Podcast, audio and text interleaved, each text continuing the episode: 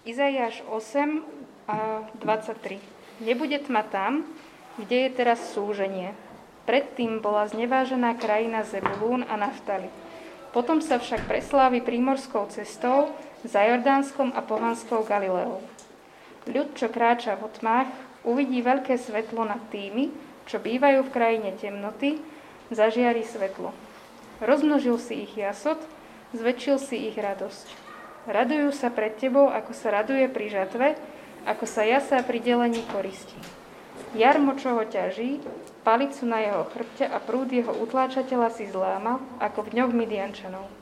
Každá obu, ktorej dupot otriasa zemou a každý krvou pmáčaný plášť budú spálené a strávi ich oheň. Lebo chlapček sa nám narodil, daný je nám syn, na jeho pleciach bude spočívať vláda a jeho meno bude obdivuhodný radca, mocný Boh, väčší Otec, knieža pokoja. Miera jeho vlády a pokoj nebude mať konca na Dávidovom tróne a v jeho kráľovstve, ktoré upevní a posilní právom a spravodlivosťou od teraz až na veky. Horlivosť hospodina zástupov to urobí. Teraz sa môžeme presunúť do Evangelia podľa Lukáša, 1. kapitola, ke strana 61, verš 26 až 33 šiestom mesiaci poslal Boh aniela Gabriela do galilejského mesta menom Nazaret, k panne zasnúbenej mužovi menom Jozef z domu Dávida. Meno panny bolo Mária. Keď vošiel k nej, povedal, raduj sa, milosti plná, pán s tebou. Ona sa zarazila nad jeho rečou a rozmýšľala, čo je to za pozdrav. Aniel pokračoval, neboj sa, Mária, našla si milosť u Boha. Hľa, počneš, porodíš syna a dáš mu meno Ježiš. On bude veľký. Bude sa volať synom Najvyššieho a pán, Boh mu dá trón jeho otca Dávida. Bude kráľovať nad Jakubovým domom na veky a jeho kráľovstvu nebude konca. Ďakujem. A poďte možno, že najprv späť k tomu Izajašovi. Ale držte si možno, že otvorený aj toho, aj toho Lukáša. Ja sa ešte budem modliť lebo možno aj my máme tmu a potrebujeme svetlo, tomu aby sme pochopili tieto verše, ktoré sú staré. 2700 rokov. Tak prosíme Tvojho ducha, náš nebeský Otec, Boh, aby naozaj zasvietil, otvoril tento text pre nás v tejto chvíli, Túžime potom, aby to bol text, ktorý spraví v nás to, čo mal spraviť vtedy v nich. A im vliať nádej. A prosím, aby vlial nádej aj nám. Amen.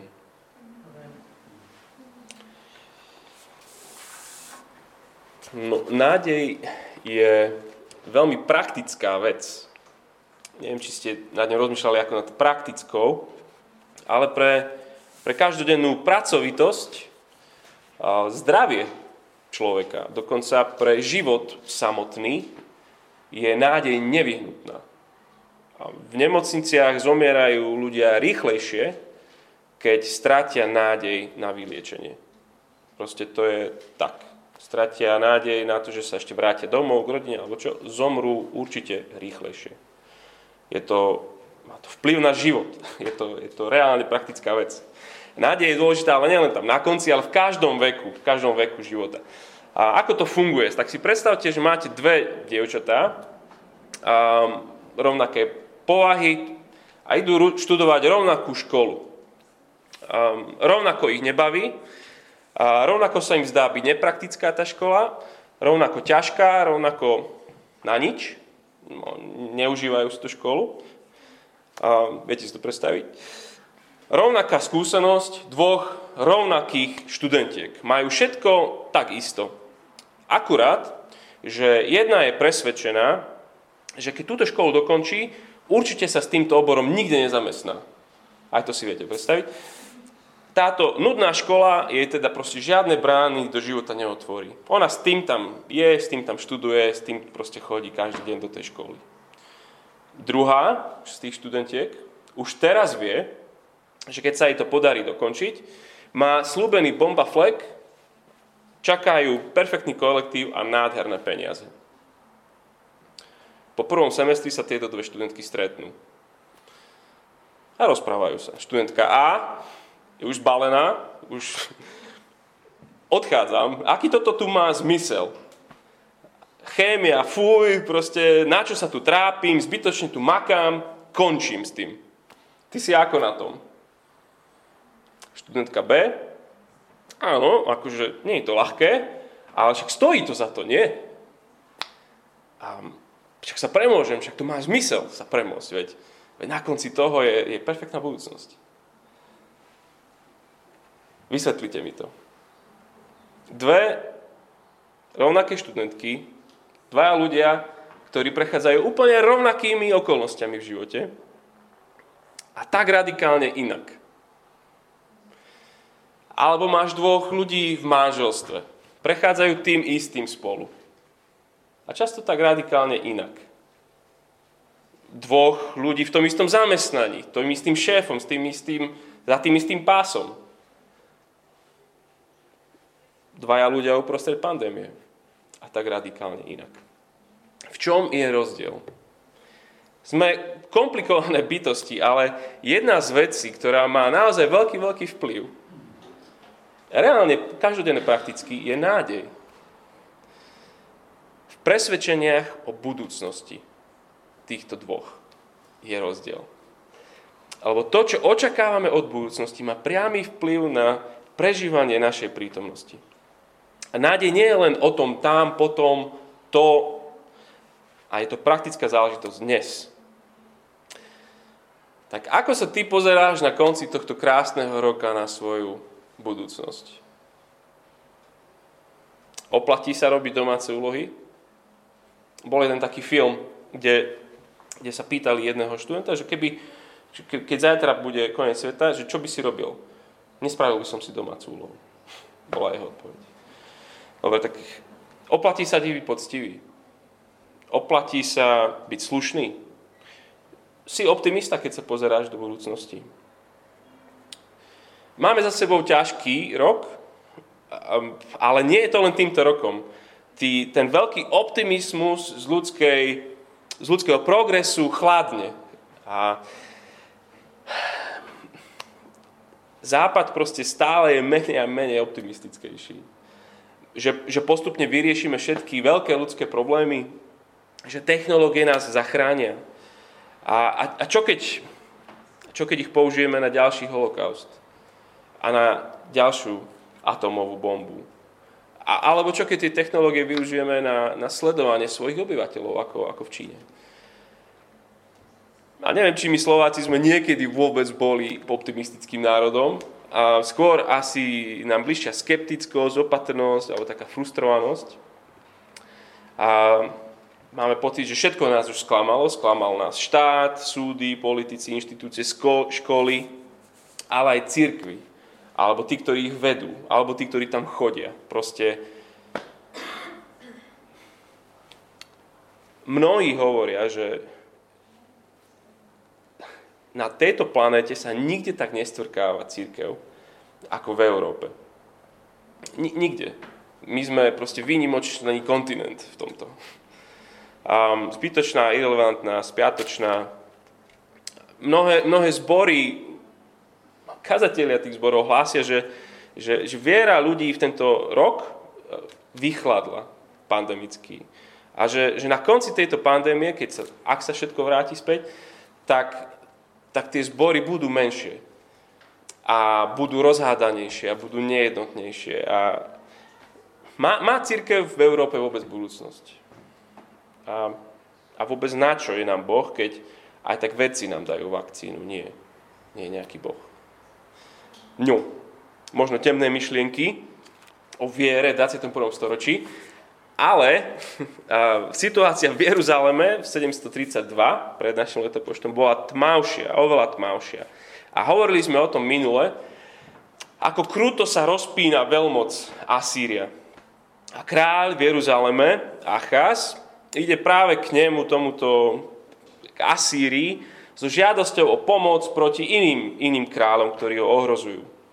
Asýria sa však neukáže ako dobrý spojenec a tí, ktorí hľadali bezpečie, práve že sa stanú nebezpečnými pre nich. Takže na tróne v tomto meste, kde, kde, kde to je akože Boží ľud, sedí král, ktorý nevedie ľud v dôvere hospodinovmu slovu, ale vložil svoju nádej nejakého kráľa a to úplne zlyhalo. Akáz je, je král, vďaka ktorému nad Božou krajinou sa usadza stále hustejšia a hustejšia tma. A práve tieto slova 9. kapitoly Izaiáša prichádzajú ako slova neskutočnej nádeje do obrovskej beznádeje tohto Božieho ľudu. To slova o tom, že áno, súženie je, ale, ale skončí to slávne. Áno, je tma, ale príde svetlo. Byť ľuďmi nádeje, to je počúvať aj takúto hudbu budúcnosti. A tak sa poďme započúvať do jej tónov. A sú naozaj mocné tieto tóny a mali moc premeniť a upokojiť roztrasených alebo dokonca roztancovať týchto beznádejných. A je to úplne taký ten typický vianočný text. Na každej možnej vianočnej pohľadnici je niečo, niečo z tohto textu. Ale keď ho uvidíme celý, tak verím tomu, že, že bude vlievať hlbokú nádej. Nádej pre skľúčených, nádej, čo prináša slobodu a nádej o narodení syna. Tieto tri veci. A reálne kresťanstvo je, je podľa mňa v tom super, že, že nie je o tých sezónnych, povrchných, prázdnych sentimentoch. A práve v tom je tak správa Vianoc krásna, aj tu v Izaiašovi, že, že ten kontext tej správy je tma. A do nej Boh odrazu zasvietí. OK. Nádej adventu je, je pre tých skľúčených. A to, to je kontext toho, kde sme v Izeiašovi. A možno, že len pozri na verš 17 v 8. kapitole. A ako sa cíti veriaci Boží ľud? A tam čítame, že Boh si zakryl svoju tvár, 8.17. Prečítam. Budem čakať na hospodina, ktorý si zakryl tvár pred Jakobovým domom a budem dúfať v Neho. Preto sa cítia v tme. Boha ako by nebolo. Zlo výťazí, Boží ľud sa scvrkol na, na maličký zvyšok, ktorý, ktorý sa bojí o život. Oni, ten špeciálny Boží ľud, ktorý, ktorý Pán Boh zachránil a vy budete, vy budete svetlom národom. Tak to malo byť. To svetlo úplne dohorelo alebo dohorieva. Všade tma, všade tma. A oni sa pozerajú dookola, týchto, tento maličký zbytok, maličká církvička už posledná, a pozerajú sa dookola, ako stá tisíce ľudí Asýria vedie do svojho zajatia. A v beznádeji kráčajú krajinou tí, tí ľudia a preklínajú svojho kráľa, ktorý, ktorý ich tam doviedol k tomu a preklínajú Boha. Počítajme spolu 21. 22. verš tej 8. kapitoly. To je o tých, čo, čo idú do toho exílu, do, do vyhnanstva. Prejdite, prejde krajinou zaťažený a hladný, hladný ľud a keď bude vyhľadovaný, rozhnevá sa a bude zlorečiť svojmu kráľovi, svojmu Bohu. Pozrie sa hore, potom sa pozrie na zem a vidí len úzkosť a tmu, tiesnivú temnotu, strašnú temnotu. Obzrie sa doľava, doprava, proste idú týmto krajinou, všade ste sa pozrie, proste to je všade temnota, beznádej. Asýria bola krutá. Spôsob, akým oni si odnášali svojich zajacov, bolo, že, že mladých mužov napichli na, na drevené koly a, a niesli si ich domov ako trofeje. A cestou znásilňovali tie ženy, ktoré si niesli so sebou. Čítali sme tam, že tu nejaký Zebulún a nejaký Naftali v 23. verši. To boli tie dva najsevernejšie izraelské kmene. Odtiaľ, od, od Galilejského jazera až po stred, stredozemné more, ten, ten sever úplný, oni boli vždy prvé na rane, keď prichádzala nejaká armáda. Všetky armády, čo išli na Izrael, prichádzali zo severu. Čiže, čiže oni boli úplná rohoška. Ich vždycky dostali ako prvých. Vždy. Najnebezpečnejšie miesto. Miesta, kde, kde je najväčšie súženie. A potom, čo odtiaľ bolo obyvateľstvo deportované takýmto spôsobom do Asýrie, tam tí Asírčania preslili iné národy a toto, toto územie sa stalo jednou z asýrských provincií. Pohanská Galilea. Proste tma. Takže podržte si tento obraz, tento geograficko-historický, neviem čo, um, čo, čo, čo je pozadie toho, toho vianočného textu. A, a počúvate teraz, ako presne tento text používa evangelista Matúš v 4. kapitole. Nemusíte si to pozrieť, len počúvajte.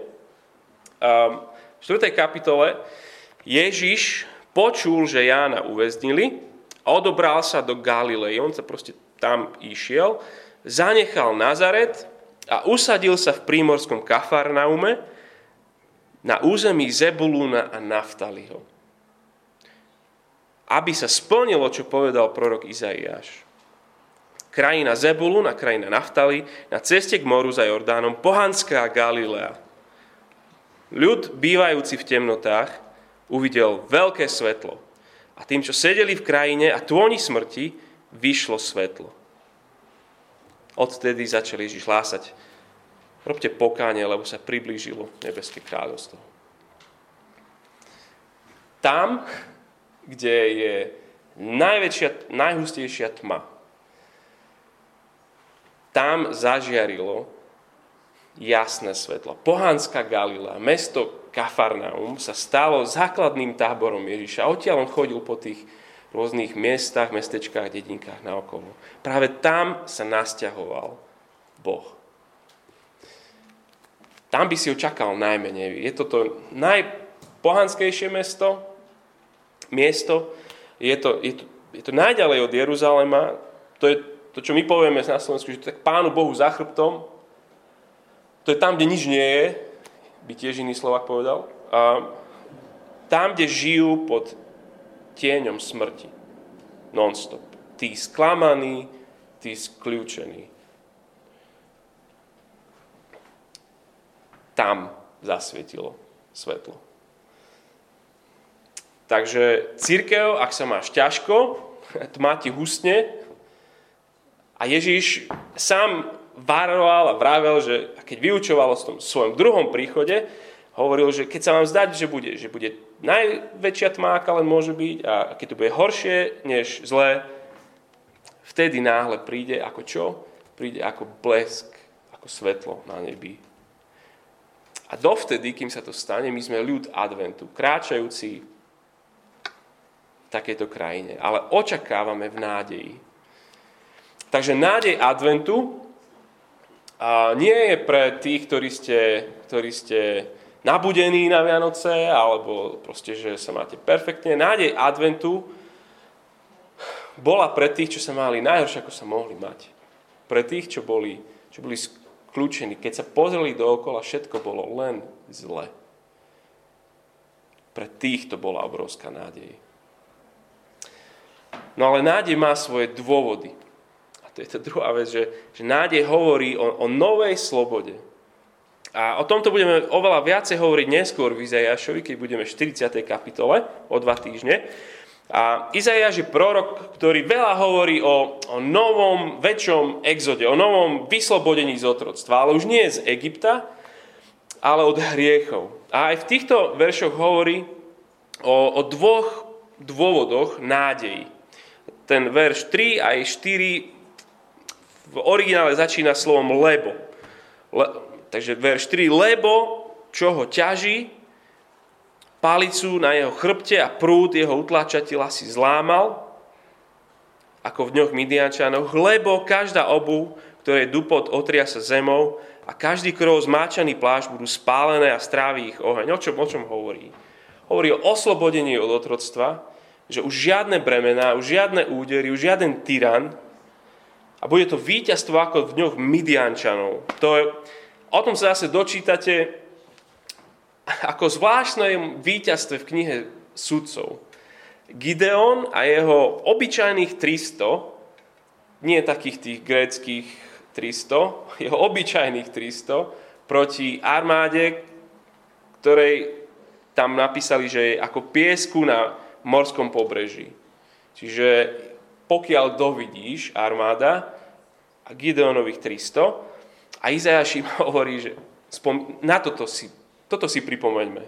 Pamätáte, bolo absolútne nemožné, aby to Gideonových 300 napadlo takéto obrovské vojsko a vyhralo. Oni pripomínajú, to hospodin dal to víťazstvo, to hospodin ich oslobodil. V podstate im tým hovorí, že hej, ľud, vy, čo kráčate v tmách, hospodin to spraví znova. Ale tentokrát to bude absolútne víťazstvo, lebo po tých Midiančanoch prišli ďalší a ďalší a ďalší a ďalší. Už nebude žiadneho ďalšieho nepriateľa. Potom už môžete spáliť, môžete spáliť už potom uniformy a môžete spáliť vojenské baganže. Už sú úplne na nič to už bude. A to je tiež aj u nás taká typická túžba Vianoc, že, že konec všetkým vojnám. A to je, to je pekné. A možno aj vám príde na šedrý deň taká nejaká sms od, od nejakého kolegu, stiahne nejaký vinž z internetu a proste také, že niečo, také nič moc. A napríklad jeden z takých, že, že nech vám duch Vianoc mier prinesie, nech vám radosť Vianoc nádej prinesie a nech vám teplo Vianoc požičia veľký kus lásky. No alebo také niečo, hej, že Proste, že nech sú Vianoce a to je taký čas, nech proste sa prestane strieľať. Možno ste počuli, alebo videli, alebo čítali a, o, o Vianočnom prímeri. A Prvá svetová vojna, rok 1914. A niektorí už kývajú, že... Uh-huh. A na štedrý deň sa proste prestalo strieľať, aspoň na niektorých častiach frontu. A britskí a nemeckí vojaci vyšli zo zákopov a začali si vymieňať tabák, gombíky si povymieniali, alebo, alebo jedlo a vymenili si niektorých zajacov, alebo, alebo spolu ošetrovali niektorých ranených. A vraj dokonca si zahrali aj futbal, Nemci s Angličanmi, a že Nemci 3-2 vyhrali. Ale to záleží, že kto tú históriu píše. Proste neskutočne krásna vec a reálne zachytená historicky uprostred vojny. Je to silné, je to krásne, ale Izaiáš hovorí o nádeji, ktorá nie je o jednodňovom prímerí. Keď to skončilo, išli naspäť do zákopov a postrieľali sa. O tomto Izaiáš nehovorí. Hovorí o svete bez vojen, bez konfliktu, bez nepriateľa. Kto netúži po takomto svete? A možno, že si myslíme, že toto je nám vzdialené, lebo, lebo my, Ty a ja si vojnu nepamätáme. Pre nich každý deň, 24 hodín denne túžili po takom svete.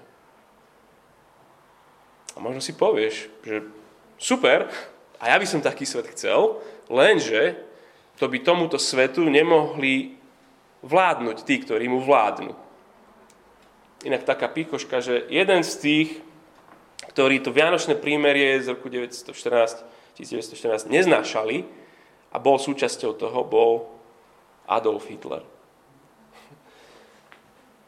Asi povieš, veď práve, pokiaľ na tróne bude Achaz, alebo Adolf, alebo nejaký Vladimír, alebo Donald, alebo Joe, alebo hocikto, to najlepšie, v čo môžeme dúfať, je jednodňové prímerie.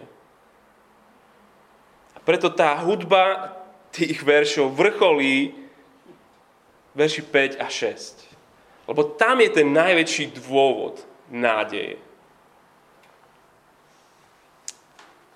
Máme nádej pre skľúčených, máme nádej na slobodu a máme nádej, lebo sa narodil syn.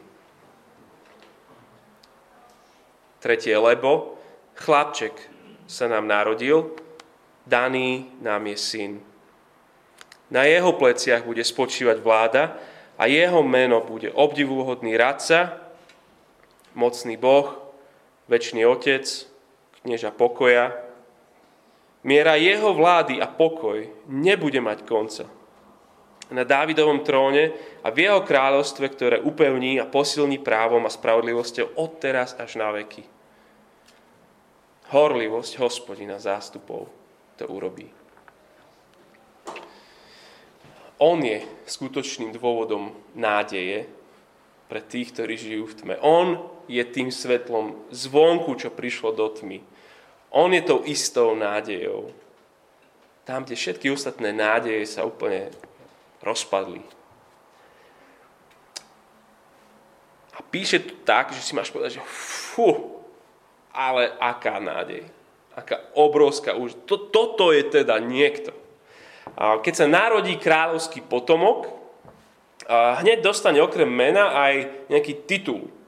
Williamovi a Kate keď sa narodil ich prvý syn, George, tak hneď dostal titul, že vojvoda z Cambridge. Ešte nič nespravil a už je vojvoda z Cambridge. Tak aj tu. Už prosté narodenie tohto dieťaťa prináša nádej. Všímajte jeho tituly. Jeho meno bude obdivuhodný rádca. A to je titul, ktorý hovorí o jeho múdrosti.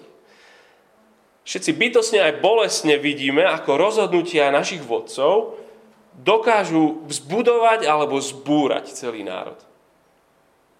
Toto dieťa spraví správne, predivné rozhodnutia. Budeme žasnúť nad múdrosťou jeho vlády. Obdivuhodný radca, mocný Boh, čiže udatný hrdina Boh. Ten jediný, ktorý je schopný ukončiť všetky vojny poraziť našich najväčších nepriateľov, oslobodiť ľud, nastoliť ten väčší mier. Mocný Boh, väčší Otec. Toto bude král, ktorý bude starostlivý, ako dobrý otec, ktorý je súcitný, ochraňujúci. O žiadnom z kráľov Izraela nikdy není spomenuté, že, že ako otec. Tento král áno.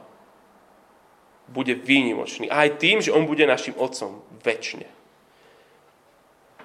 Knieža pokoja. Lebo len v ňom je ten naplnený život. Ten život, po ktorom všetci túžime, je v ňom to nasýtenie, spokojnosť, ktorá nám tak chýba, alebo odpočinok, ktorému Biblia hovorí, že šalom. Napravené vzťahy s Bohom, napravené vzťahy s inými ľuďmi, sám voči sebe, v správnom vzťahu, so stvorenstvom a so stvorením. To je dieťa dostatočné na každú ľudskú núdzu a na každú ľudskú túžbu. Ale taký kráľ si nikdy nesadol na žiaden trón, ani ten izraelský. Máme tu nádej a očakávania, ktoré žiaden človek nedokáže naplniť. Toto je taká tá nadrozmerná nádej.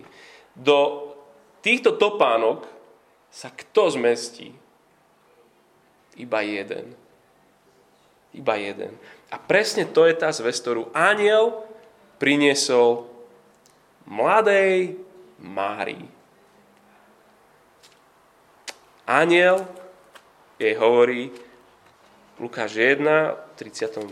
verši, hľa počneš, porodíš si na dážme meno Ježiš, on bude veľký bude sa volať synom Najvyššieho a pán Boh mu dá trón jeho otca Dávida. Bude kráľovať nad Jakobovým domom na veky a jeho kráľovstvu nebude konca. Že wow, konečne ten, ktorý súženie zmení na slávu. Ktorý otroctvo zmení na oslavu. A nečudo, že Mária začne za chvíľku spievať ten svoj magnifikát. by moja duša pána, lebo, lebo zhliadol, lebo videl Izraela.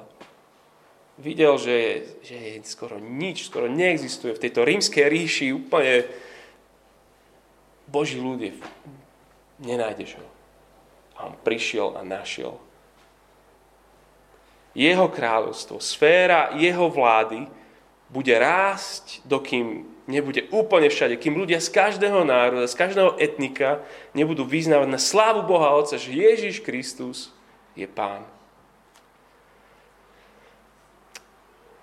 Čo mala byť ich reakcia na túto zväz nádeje? Čo má naša reakcia? Spievať radosne ako Mária je jedna možnosť.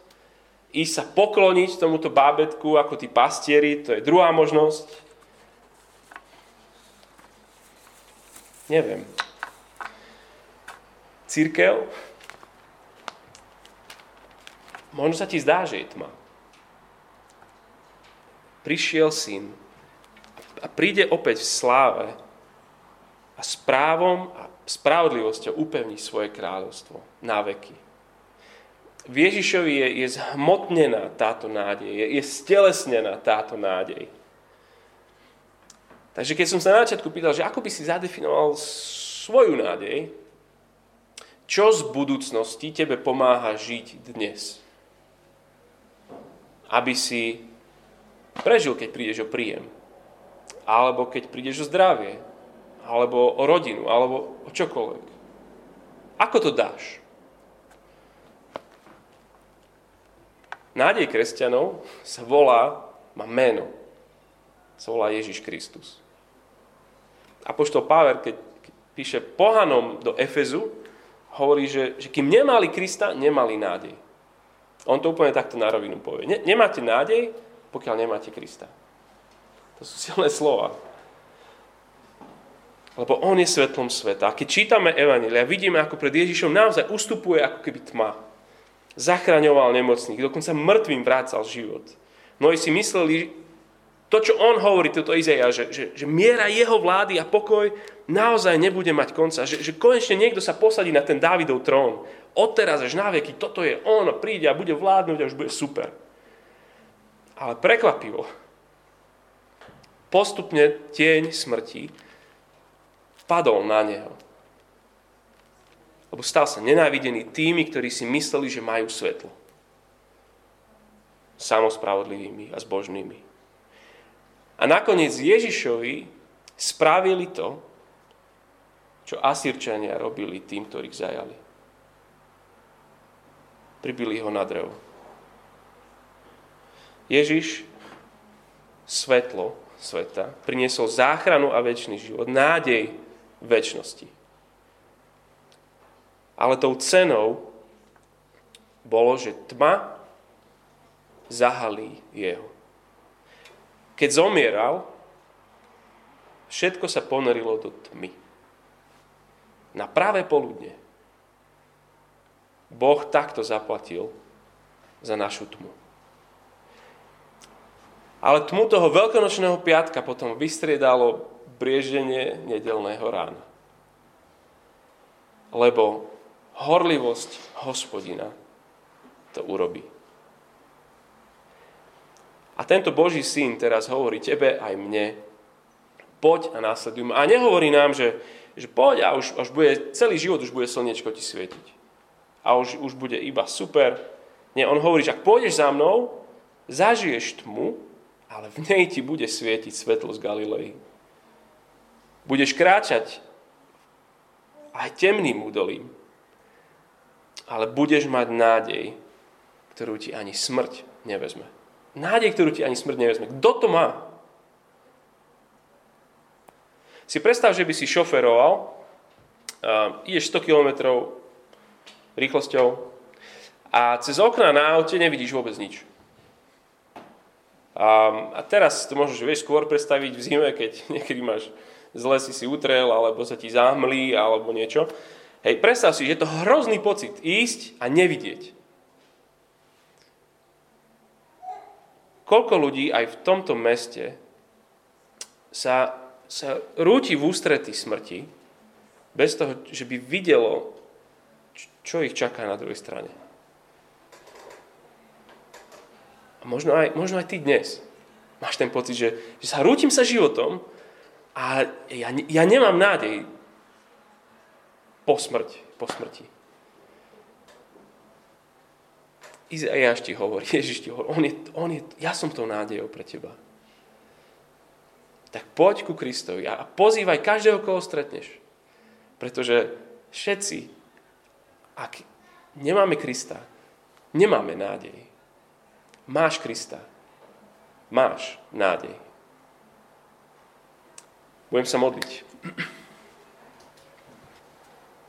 Oče náš, ktorý si na nebesiach, príď Tvoje kráľovstvo. Prosíme, nech Tvoj kráľ, ten neskutočne úžasný syn, všetky tituly, ktoré on tu nesie so sebou, túžime potom, aby on vládol nášmu svetu. Ďakujeme ti za to, že on prišiel ako svetlo, ale že cena za našu záchranu bolo, že smrť a tma jeho pohltí.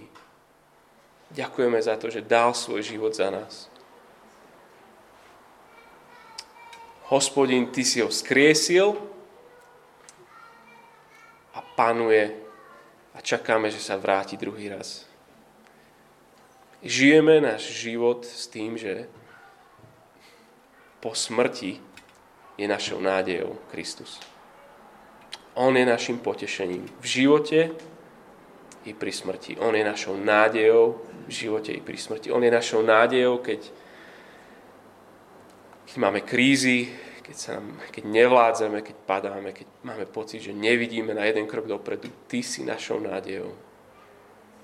Ďakujeme ti za to. Amen.